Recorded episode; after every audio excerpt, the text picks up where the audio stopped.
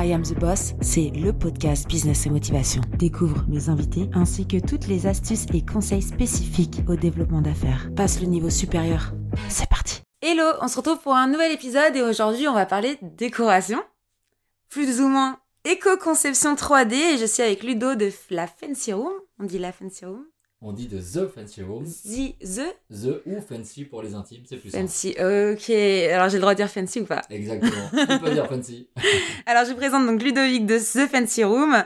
Et aujourd'hui donc on va parler éco-conception 3D, rénovation écologique et rentable. Ça, c'est bien ça. Donc euh, alors, déjà, est-ce que euh, le studio est assez bien conçu ou pas? Écoute, pour l'instant, ça On va faire du home staging en fait. J'ai pas encore jugé pour les voisins côté insonorisation, mais là en tout cas... Euh, moins d'être 10 à faire le podcast, ça devrait aller. Est-ce que tu veux te présenter un petit peu pour dire ce que tu fais? Ouais, ok. Alors, euh, bah, moi je m'appelle Ludovic, j'ai 32 ans. Euh, j'ai fondé The Fancy Room il y a maintenant un an à peu près. Mhm. Euh, je suis ce qu'on appelle un solo founder. Et, et, donc ça veut dire que, que, tu passes beaucoup de soirées tout seul à, à gérer ta boîte, à l'imaginer. à l'éco-concevoir. À l'éco-concevoir, exactement. et, donc, euh, et donc voilà, et donc aujourd'hui, euh, bah, The Fancy Room, l'idée c'est d'offrir une alternative à tous ceux qui veulent rénover leur chez eux, à tous ceux qui veulent être accompagnés sans pour autant payer le prix d'un architecte d'intérieur. Mhm. Euh, donc la seule solution aujourd'hui c'est d'être seul dans ces cas-là. et bien maintenant il y a Fancy, parce que Fancy c'est chef de projet, décorateur et artisan tout ça mis dans du digital, mais avec euh, un parcours un peu immersif, avec euh, quelques heures de visio, de partage d'écran. Et surtout, euh, un projet conçu en 3D qu'on annexe au devis travaux, ce qui permet de limiter les imprévus et de, rassurer sur, sur la suite du projet. Donc c'est à 15% du prix d'un architecte. Ah oui, ouais. Donc, euh, alors, si vous êtes architecte, n'écoutez surtout pas ce podcast parce que vous allez nous détester. c'est probable. Mais en réalité, on les aime beaucoup, les architectes. D'accord. Euh, nous, nos, clients ne feront jamais appel à un architecte parce que c'est pas dans leurs moyens mhm. et, euh, et, parce que c'est, pas leur manière de fonctionner. Donc, l'idée, c'est, c'est, pas de remplacer les architectes. Non, bien sûr. C'est vraiment un métier qu'on adore et qu'on trouve génial. Et quand on est passionné de déco, on est forcément un peu passionné d'architecture.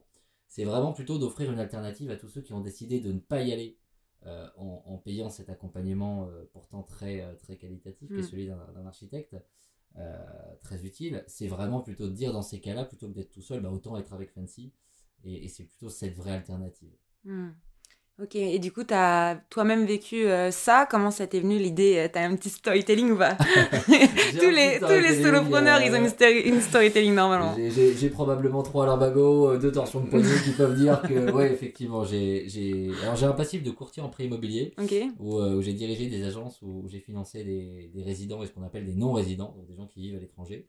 Et donc des gens qui ont encore plus besoin d'accompagnement parce qu'ils ne sont pas sur place, parce que ils peuvent rien voir et c'est très frustrant. Et dans ces milieux-là, euh, c'est compliqué parce que quand tu vois pas tes travaux, euh, déjà quand tu es sur place, c'est pas facile, mais alors à distance, c'est pas évident. Euh, et même si j'étais que leur courtier et non pas leur, leur artisan, bah, j'avais droit à toute la frustration. on restait en contact après, j'étais au courant de tout. Et puis j'ai fait aussi trois acquisitions à titre perso et sur la totalité, j'ai fait mis bout à bout plus de deux ans de travaux. tous les murs cassés, tous les planchers refaits, tous les plafonds refaits.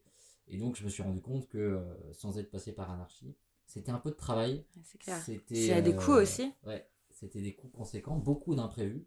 Et mhm. pourtant, j'avais conçu mon projet en 3D, mais avec, euh, avec la Sans compétence d'un néophyte la première un amateur, on va dire. Exactement. tu étais un amateur et du coup, bah, c'est bien, au moins, tu as appris tes erreurs et tu as pu aussi produire du coup le produit qui est The Fancy Room. Exact. Et que tu as commercialisé donc il y a une petite année. C'est ça, tout à fait heureux de. Ah, j'aime beaucoup ton logo d'ailleurs. Merci. Très, euh, tu vois, bien. Très fancy. Très euh, fancy, Paulin qui est, euh, qui est, mon directeur artistique et maintenant associé, qui est, que j'ai fait monter dans l'aventure un peu après et qui s'occupe de tout le web design de la marque, de toute l'identité, charte mm. graphique et qui a travaillé sur une partie de l'application VP qu'on connaît bien, qui a remporté des prix avec des grandes agences parisiennes. Donc j'ai beaucoup de chance de l'avoir et bonne team. Toujours. Ouais, bonne team du coup. Non, c'est super. C'est super. Alors, comment tu as pu euh, te dire que euh, bah, si on va sur The Fancy Room, justement, ça va être rentable Comment tu as pu te dire, euh, tiens, je vais, je vais faire un produit et, et les gens, ils vont me suivre? Parce que c'est vrai que la décoration, pour le coup, ça parle à tout le monde. Donc, ça, c'est incroyable. Tu peux vraiment toucher une grande catégorie de personnes. Euh, parce que bah, tout le monde a besoin de décorer et surtout depuis la crise sanitaire, c'est euh, l'actualité, ouais, grosse vague de décoration, de se sentir bien aussi, ça c'est super important. donc ça doit être toi, ça doit être quand même assez passionnant de, pour toi de. C'est hyper intéressant, c'est hyper intéressant parce qu'en fait, tu as affaire à plein de types de pas mal de typologies de personnes différentes. On mm. va avoir affaire à, des entreprises. On a travaillé euh, avec Itch, par exemple, le VTC. Euh, on a affaire à des foncières, on a affaire à des marchands de biens, on a affaire à des gens qui font de l'investissement locatif euh, et à des clients qui achètent leur résidence principale où, ils mettent évidemment tout, l'amour et toute mm. la passion qu'il peut y avoir, qui sont tout aussi regardants que des investisseurs. Mais, mais voilà, donc c'est vraiment très très large comme spectre. Et grosso modo, on couvre des travaux allant de 10 000 euros jusqu'à on va dire jusqu'à 150 000 euros de travaux. généralement, à partir de 100, 150, on fait appel à un architecte. Oui. Euh, c'est, pas, plus la même gamme après. Oui, voilà, c'est ça. Et même nous, on recommande, hein, euh, on, a, on fait appel de temps en temps à des architectes. Il y a, mm. notre modèle classique qui qu'on fait au cas, par, au cas, par, cas Mais euh, oui, oui, pour nous, nous l'idée, c'est de proposer aux, clients de les rassurer quand on casse trois cloisons et qu'on met une verrière. s'ils ne veulent pas faire appel à un architecte, eh bien, mm. autant être accompagné en, prévoyant un, peu le projet. Et, c'est vrai qu'on a, on a la chance d'avoir un rapport qui est assez génial avec nos clients. Alors du coup, pour ceux qui ne s'y connaissent pas, du coup, c'est quoi de la de l'éco l'éco-construction 3D L'éco-conception? L'éco-conception 3D. C'est un abus de langage, complètement. Ouais. Euh, ça n'existe absolument pas, l'éco-conception. Non, ça, ça doit exister. Non, la conception 3D, ça, ça me parle. Euh, mais c'est vrai que même pour des personnes, euh, bon après on en voit de plus en plus, même euh, les mm. ceux qui font leur les cuisines, les cuisinistes, ils utilisent de plus en plus la 3D, ouais. propose son planeur. Non, l'idée en fait c'est de c'est un abus de langage pour pour dire que quand on conçoit en 3D, nous on emploie des, des, décorateurs qui sont basés en mm-hmm. France, donc on a calculé leur empreinte carbone. Cette empreinte carbone, bah, quand ils vont pas chez le client, tout ça pour venir avec leur ordinateur et présenter leur ordinateur, bah, finalement on économise quand même pas mal de, carbone, euh, d'émissions euh, à échelle, à, échelle de, ce qu'une personne fait en travaillant tous les jours. Alors évidemment, c'est toujours mieux d'aller sur place pour voir un peu, mais entre aujourd'hui la vidéo, la photo, les plans, on a quand même des outils qui permettent de, on va dire, faire un petit effort là-dessus, tout en conservant un relationnel client. Donc on essaye de concevoir de manière écologique de, cette manière-là, en faisant du digital. Pareil pour le chef de projet qui est basé à Saint-Ouen, dans, ce qu'on appelle la Saint-Ouen Silicon Valley. Ok, euh, il y a Saint-Ouen aussi de Touverville. Hein. Alors oui, Je te rappelle que tu es normand de base. Je suis normand, c'est vrai. Mais euh, Scoop. Alors c'est le scoop, euh, le scoop du jour dans ce podcast. effectivement, je suis normand. J'y ai, jamais vécu. Ça doit être pour ça que je, suis resté sur le Saint-Ouen parisien. Donc je parle de, Saint-Ouen sur scène. Mais il y a sûrement une, une Saint-Ouen de Couberville. Euh, de Touberville, je crois, de Touberville. Je, voilà. Euh, Ceux qui sont dans l'heure, ouais, voilà. Ceux qui sont dans l'heure, ils vont nous détester aussi. Exactement. Ça mm. commence à faire beaucoup de gens qui, vont nous Ouais, détester. ouais, on va peut-être arrêter le podcast maintenant, en fait. c'est une bonne idée. Euh, donc voilà, donc l'éco-conception, c'est en fait un chantier mieux préparé. Il y aura moins d'imprévus, donc mm. bah, moins de dépenses inutiles.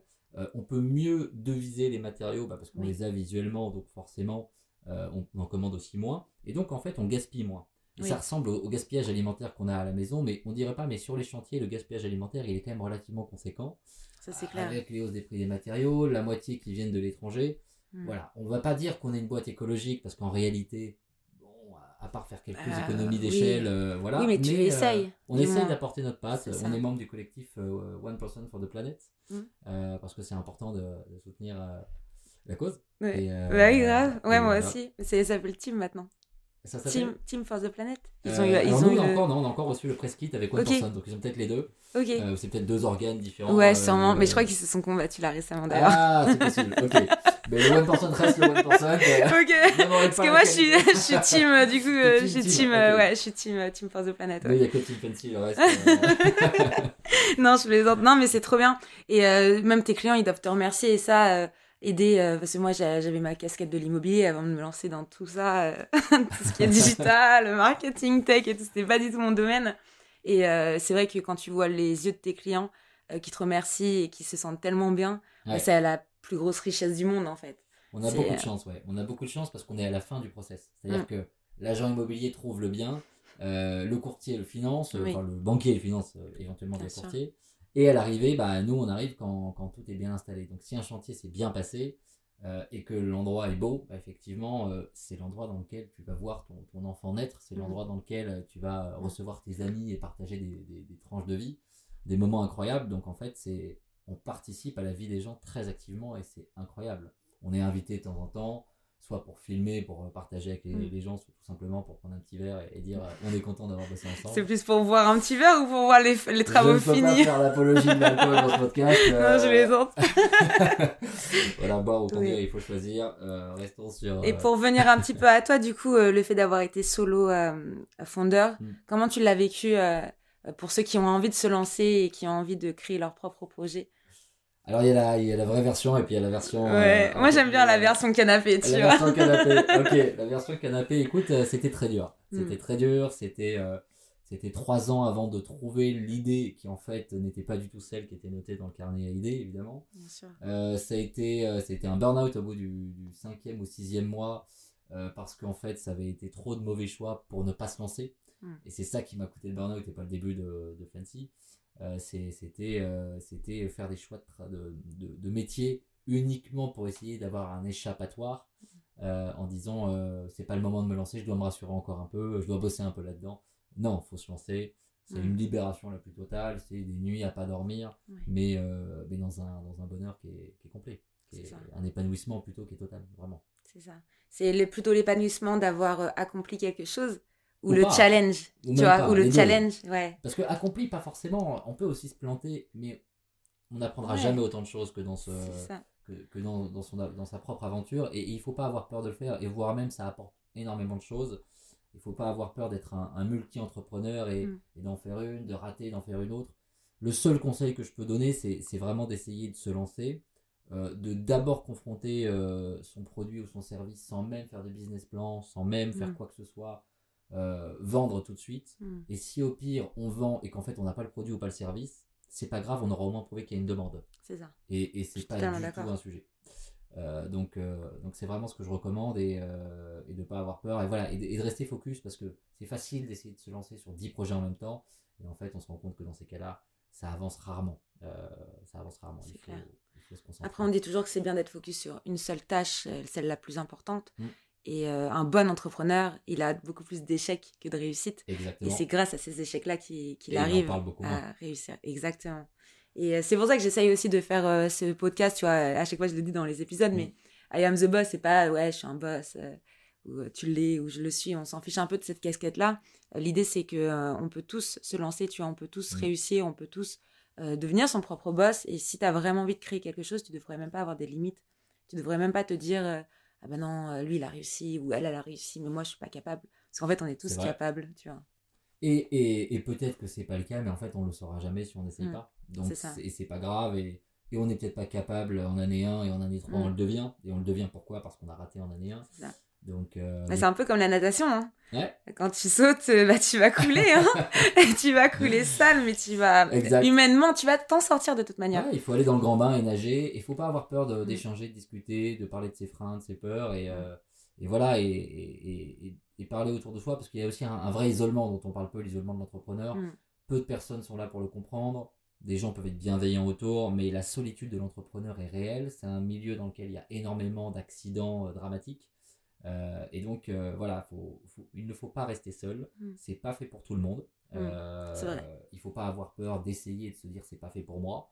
Euh, un entrepreneur ne peut rien ou presque rien réussir sans d'excellents salariés. C'est clair, Et d'excellents salariés n'auraient pas un excellent job sans un entrepreneur qui l'a créé. c'est ça.